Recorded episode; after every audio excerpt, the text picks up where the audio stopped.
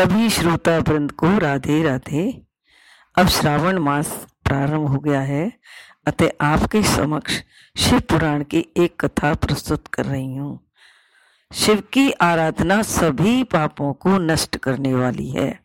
जो शिव की आराधना करते हैं, वे मरणोपरांत शिव गणों द्वारा शिवलोक पहुँचाए जाते हैं।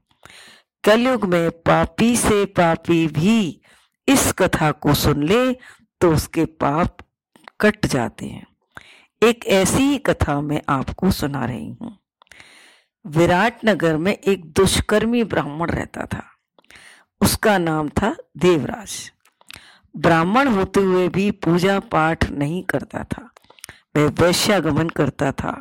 उसका काम रात्रि में जंगल जाना, जो कोई आता उसका धन छीन लेता और गर्दन काट देता। एक बार गाँव में कुएँ के पास शोभावती नाम की वैश्या ने देवराज को, उस ब्राह्मण को देखा। लोगों ने कहा, ये ब्राह्मण बहुत पैसे वाला है, इसे पटा ले। वैश्या अपने कोठे पर ले गई, श्रृंगार करके देवराज को मोहित कर लिया। सुबह होते ही विवाह भी कर लिया और सारा धन उसका लूट लिया और अपने यहाँ से निकाल दिया।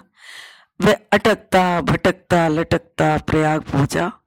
वहाँ किसी गाँव में, शिवालय में शिव पुराण की कथा हो रही थी।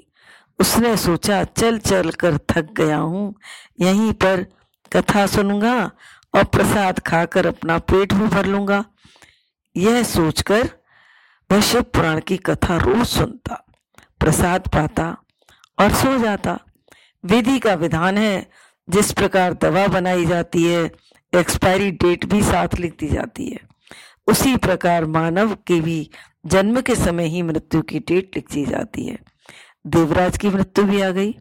मृत्यु का दिन आया, यमदूत लेने आए, शिवगण भी लेने आए। यमदूतों ने कहा, भैया, ये तो बड़ा पापी है, इसे हम ले जाएँगे।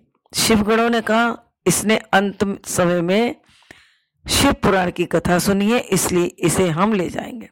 और यमदूत और शिव के गणों में बहुत देर तक वाद विवाद होता रहा। अंत में देवराज को शिव गण ही ले गए।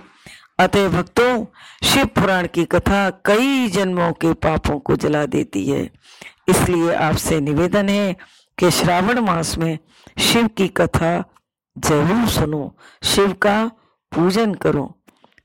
बोलो शिव शंकर भगवान की जय। आपको कथा अच्छी लगी हो तो फॉलो करें।